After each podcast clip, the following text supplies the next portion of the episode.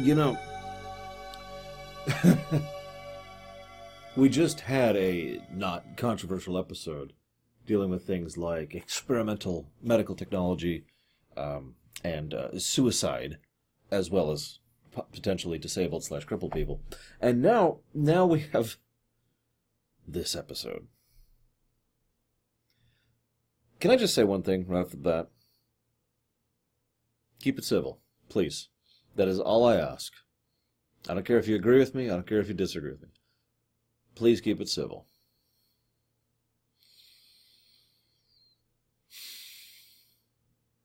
Okay, now that we got that out of the way, can I go and admit something? I don't like this episode. I don't. I think it's not a good episode. Uh, I frankly think that it is rather lackluster in several key areas.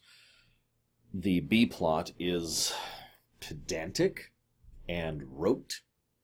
The guest star is weirdly flat in the way she portrays herself, which I find very strange, by the way. I want to talk about that. Uh, well, no, I'll, I'll, I'll circle back around to that. Don't let me forget that.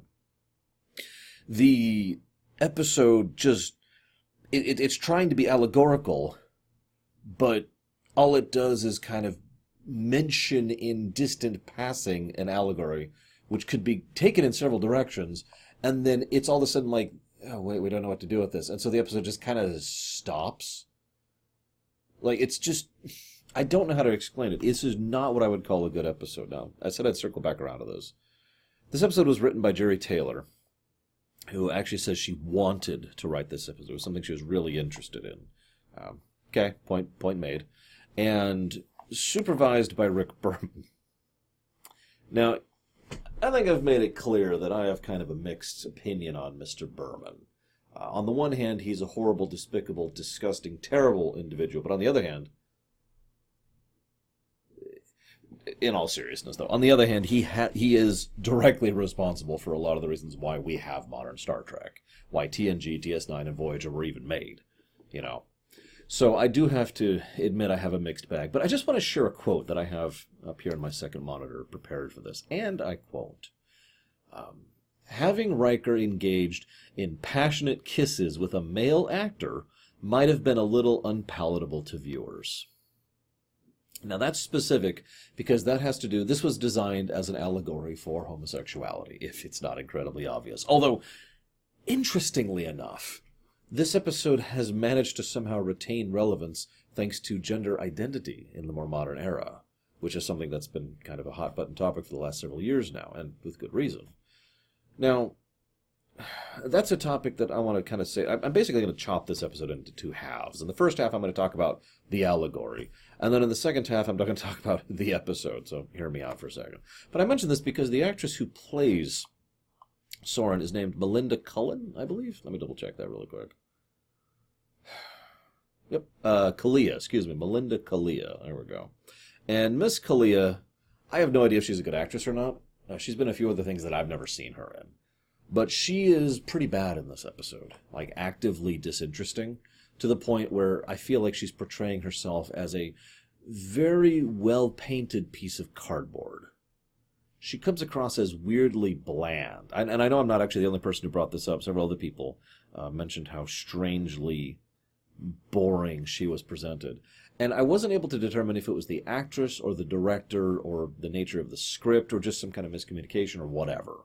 I have no idea why this happens, but it's important because this is a two. Uh, oh shoot, I can't remember the term. It's a two-person script. There's a term for that in theater where there's two people acting off each other and that's the play. You know, that's the one act or whatever.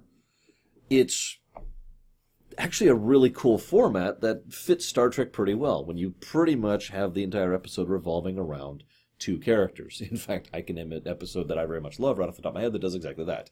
Duet over in Star Trek Deep Space Nine, Season 1. Right? But he, he, she just fails miserably in her role as Soren. I'm going to go ahead and say she for the most part, since she does identify as female, by the way in case you're wondering. But that's an interesting point to bring up as well. But I don't want to get so that's another point I got to bring back to. There's just a weird bundle of things to talk about in one bundle. So please, please forgive me here, guys. And I'm just I'm trying not to picture the internet getting a hold of this rumination and, and killing me with sticks because I said something wrong. Chemistry is very important to me when it comes to acting. Now, I've been asked to describe chemistry before, and really it's just about the dynamic between actors. How well they gel with and bounce off of each other. How well they complement each other. How natural or smooth or charismatic they come across when they are together. That's chemistry, right? And I can actually use a direct example. In this very episode, there's a bit where Riker goes to Troi, and he. They have good chemistry. It's this one brief scene, and they have surprisingly tight, surprisingly well done chemistry between each other. You can see these two people as two people who are very close, who are very tight friends, who care about each other tremendously. And there's a lot of little subtle touches and details between how they interact with each other that showcases that. Riker and Soren have quite literally none of that, in my opinion. And that's important because the entire episode rests on their shoulders. More than anything else, that point right there, right there is why I consider this to be not a good episode, a sub-average episode, I would say. This isn't like you know Last Outpost or you know the true Drex of TNG, but it is definitely below average in my opinion. Now, uh, I, I said I'd circle back around to the attraction thing. One of the things that I have seen as an idea several times is the idea of mental and emotional attraction, which is divorced from physical attraction. Now, whether or not this is a thing in real life is something I don't even want to discuss because I don't feel like bringing it down the controversial box, but it's something that's mentioned many times when it comes to science fiction and fantasy both, as an idea that two beings who basically are physiologically incompatible nevertheless fall in love. It's precipitate, uh, it, the idea behind it at least in my limited and amateurish understanding of the matter, is that it's all about the concept that there's something about someone's self which forms the ba- the core basis of you know attraction, completely divorced from the desire to have children. To to put it into simple terms, the biological side of things, if you will. And I can see why that's an appealing thought, because to be perfectly blunt, I think that's an appealing thought, because I do think that that's a thing that's real in my opinion, in real life. Now, it's hard to really say that because I am a human, white, male who is straight. So I don't really have any legs to stand on here. But I mention that because that's kind of the core idea the episode posits.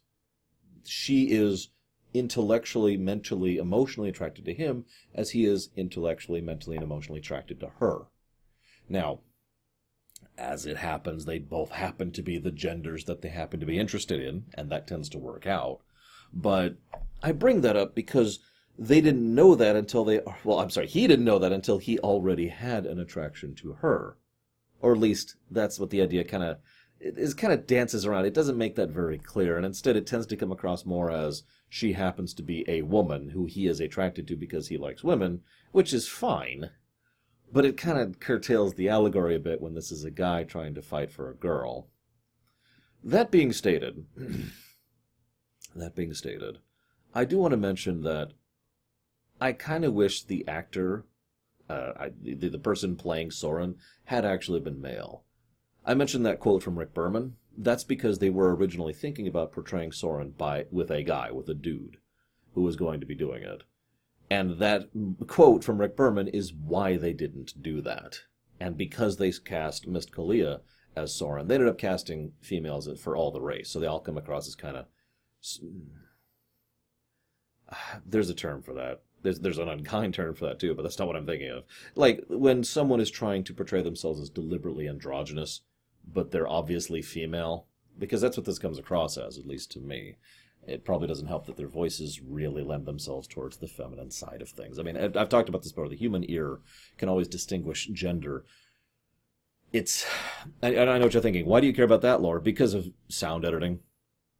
I'm serious. It's actually really hard to try and make a male voice sound female and a female voice sound male. So you can always tell uh, this actually came up with a video game I was playing recently where a character was female but was going through a modulator to make it look like th- that she was a he. But immediately I'm like, no, that's a that's a she. You can tell because the voice, right?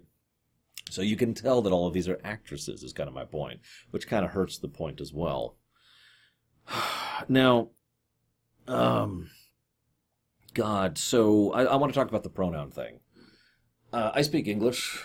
I used to speak a little bit of a couple other languages, and I am still trying to learn my own language that I'm developing. But I am an English person through and through, for better and for worse. One of the unique problems with speaking English is English is very big on pronouns when it comes to referring to people. Otherwise, you end up referring to someone by their name constantly, which just sounds awkward and weird, especially in common vernacular. Now, that means, to summarize, that it is more common to say, well, he went there and then he did this, and then he went over there and did that, and then he went over there and did this. I said the word he there like four or five times in just a normal way. But imagine if I'm talking about someone who is not a he or a she, so I can't say he or she. And all of a sudden, the, the language doesn't quite follow through on that. This is actually something I've studied in brief when I was designing my own language, because a lot of languages handle uh, gender pronouns differently. And English is very heavy leaning on the use of he or she, and it's not the only language that does that, actually. So it kind of gets awkward for a natural English speaker, or a native English speaker, excuse me, to say something like, for example, well, they did this, and then they did that, and then they went over there and they did this as well, using they instead of he or she, since they usually is being used to refer to as a multiplicative, which makes them just kind of stumble over it for a bit. Now I know what you're thinking, Lord, why are you bringing this up? Because Riker brought it up. It's actually interesting. He mistakenly says he, she, corrects him, and then he apologizes, appropriately so, and asks what pronoun to use. And he flat out states that saying it is usually considered an insult. And it's true, it is usually considered an insult. And we've been trying to figure out ways around this in English for, you know, the better part of several years now. But I only bring that up because I actually I'm actually amused they bothered to address that simple problem. Because it's not like Riker was trying to be offensive or anything, right? He just didn't know how to vocalize what he was trying to say. And again, it feels weird to say names. You know, Bob went and Bob did this, and then Bob went over to the Bob area, and just it, it just feels weird when you use someone's name the whole time. then there's a few scenes which just kind of meander. Uh, what makes males different from females? Uh, yeah, that's that's something I don't even want to touch on. But I do find it interesting that Riker flat out says that there are very obvious and distinct physical differences, because duh. And yet, whether or not there's emotional distinction between the two is something that is a debated topic. I actually think that's interesting, especially for something that came out in the 90s. At least I think it was the 90s. Hang on, I gotta look that up really quick. What's your release date? Oop. Uh, 92. I was right. Early 90s. I, I, am a little surprised they were able to do that. Although, of course, the whole point that Riker's trying to get across, and indeed that Miss Taylor was trying to get across, was that males and females were equals. That they were different, but they were still unified, you know, which is something I've actually talked about before. You know, we can disagree, but we can still be on the same team. You know, the very Star Trek ideal, as I've said before. Then they have to go for a couple of cheap jokes because you got to go for cheap jokes when you talk about gender, right? I think it's a law somewhere. Oh, I can't even leave the toilet paper. Even Voyager did this, by the way, with the Tom and B'Elanna thing. There's, a, I'm not even joking. For those who haven't seen, there's literally an episode where Tom is is ignoring his wife, munching on popcorn and watching TV. I guess she's not his wife at that point, but you get the point. Anyways.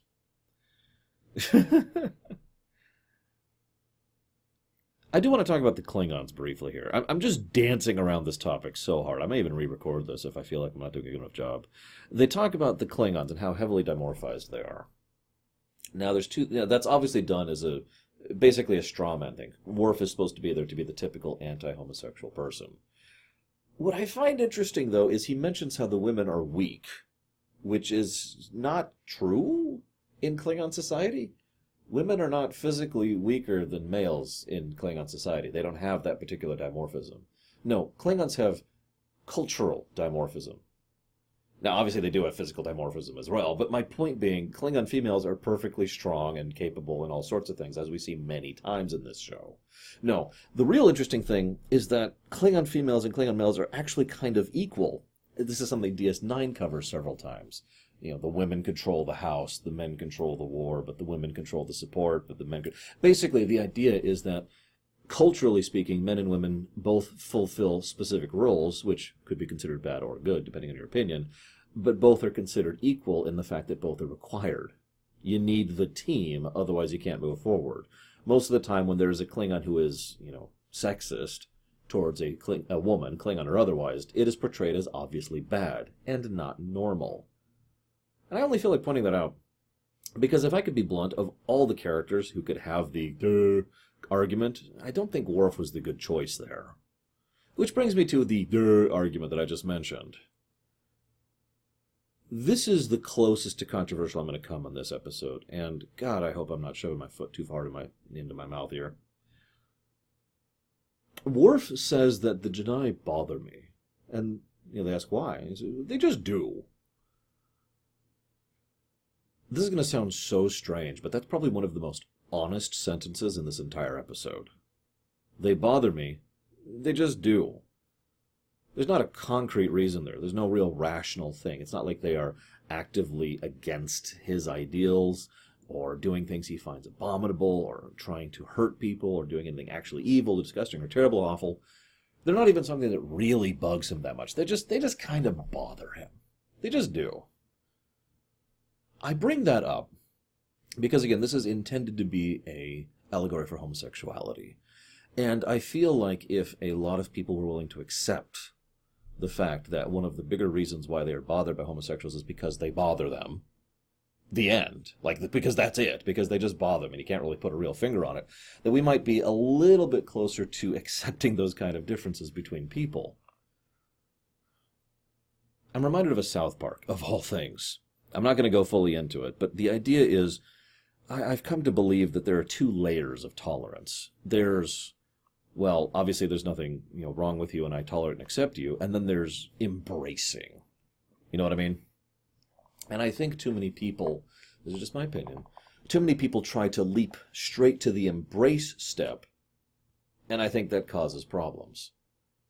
Because they're either being forced there, and they're not comfortable with it, or others are forced, or they are trying to force themselves into it and they're not comfortable with it, so they can't cope with it, so they don't, so bad things happen. Now, you could say, well, they should embrace it, and that's an entirely valid perspective. But reality tends to incline itself more towards weaning into something, or weaning off something for that matter, rather than simply, all right, everyone is now a turkey. You know what I mean?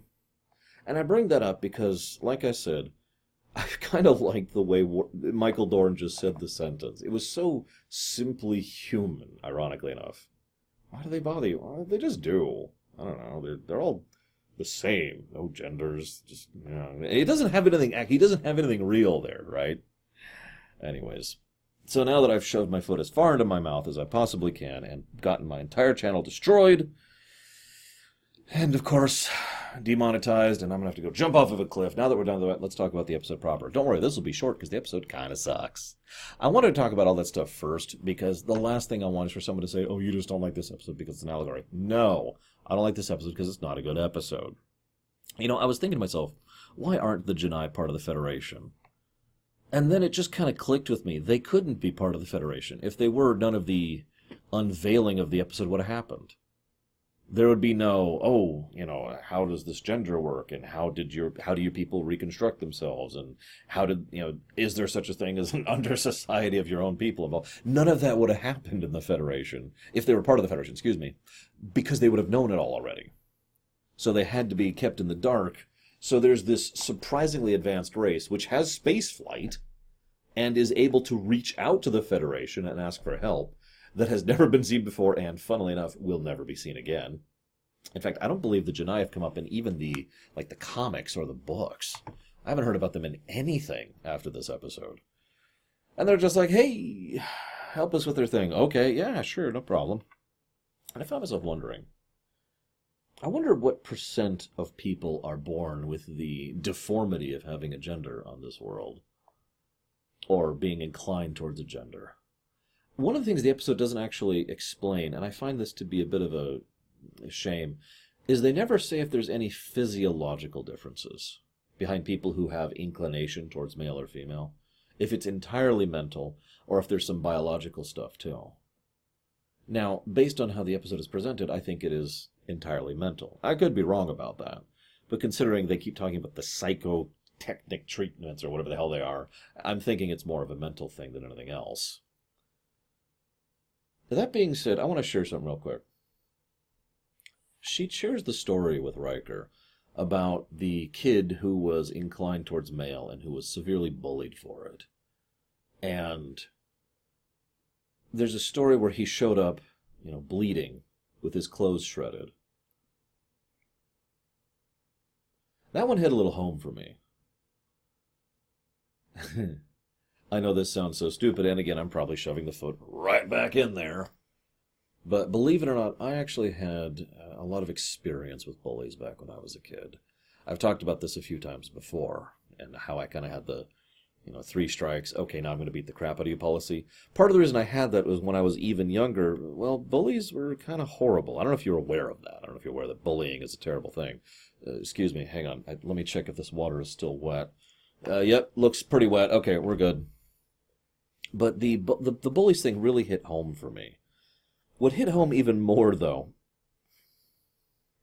was her talking about being an outcast, about how she would quietly reach out to others who were like her, and how she had to live in fear of being discovered.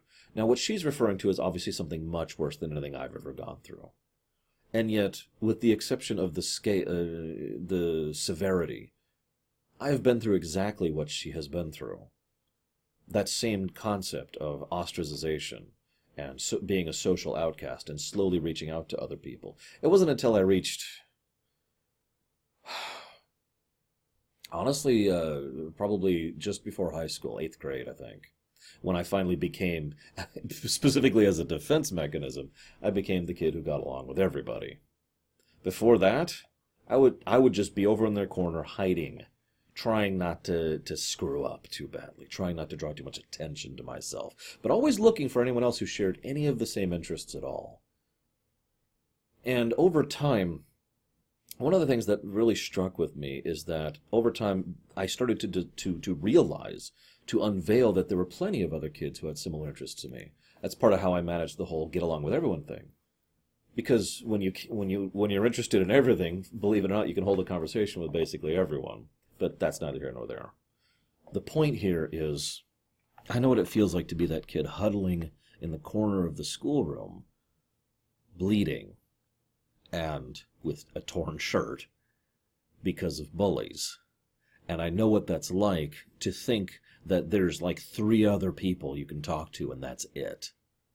And it took time and effort and years to slowly discover the fact that that was not true, that there are plenty of us to put it into simplistic terms.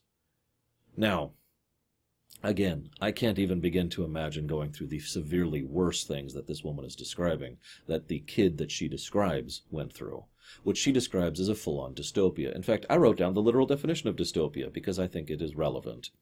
An imagined state or society in which there is great suffering or injustice, typically that is totalitarian or post apocalyptic. That is what she's describing of the J'naii society, in my blunt opinion. A full on dystopia. The story of the kid being forced in front of the entire school and telling them how happy he was to be cured.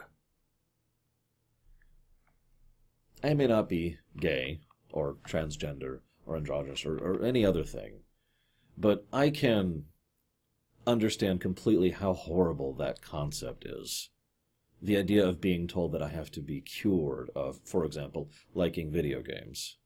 And if you think that's a nonsensical notion, uh, then you didn't grow up when I did. I actually know some politicians now who still think that people need to be cured of things like video games. Or Star Trek. You remember when liking Star Trek was considered a disease? I'm sure some of you do. Sorry, I, th- I said I was going to leave this topic alone, and here I am right back into it. I guess my point is that up until this point of the episode, the episode is basically a little above average, mostly because the message kind of hit home for me. Now you're probably sitting there thinking, Lore, you haven't described why you really hate the episode yet. Well, then uh, then we see Geordi's beard. It's nice to see LeVar Burton in a beard. He, he works it very well. Better than I do, that's for certain. And then the episode just dies. Riker, what happens is so rote and cliche that it, it is divorced of all emotion for me. Because what happens is the reset button is hit as hard as humanly possible. Soren cannot be a recurring character. This is TNG, we don't do recurring characters, don't be ridiculous. Even DS9 barely does recurring characters, so no. No. What we need to do is we need to eject her. That means the relationship has to end. So that means Riker has to be like, uh, what has to happen is she has to be cured of her deviancy. And as a consequence of these deplorable actions, she is now no longer capable of feeling anything for him. She has been reprogrammed. Yay! And that is basically how she acts too. Funny story. I would have actually really liked it if the actress had been a lot more emotive and natural, and then the kind of robot thing she's got going on right at the end after reprogramming. That would have been chilling, wouldn't it? Instead, she's just the same she always has been, so it doesn't quite work. Which is another point. So, okay, we've got lack of we've got lack of the the, the chemistry. We've got uh, not particularly good acting on behalf of the uh, on behalf of Soren's actress. We have the reset button being smashed as hard as possible, so everything can go back to the status quo. We have the typical "I've got to help her. I can't let you do that according to the regulations." Oh, but you don't understand. And then we've got the, I'll stand up for you because I'm your brother. Okay, actually, in all seriousness, I kind of like that Worf had his back on that. That's pretty cool.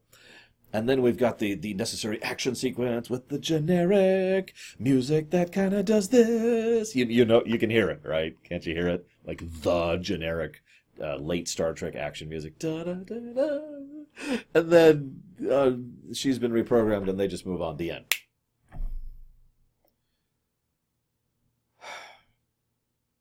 This episode had no balls, ironically enough.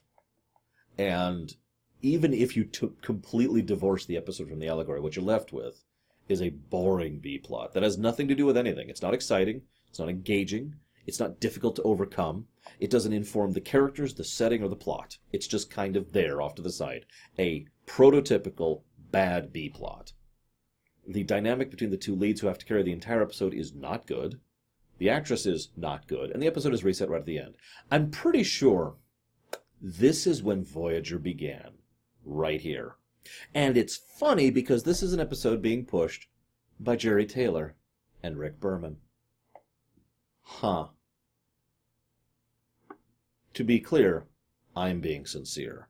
I really do think this was the beginning of the problems of Voyager. I, I defend Voyager. There's quite a bit of Voyager I enjoy, but Voyager season one and two is this episode, but worse. I'm gonna go and keep this take. Like I said, just be civil. That's all I ask. If you want to call me out for something that I said wrong, that's okay. Just, you know, be civil about it. That's all I ask. I hope you guys have enjoyed. I'll see you next time.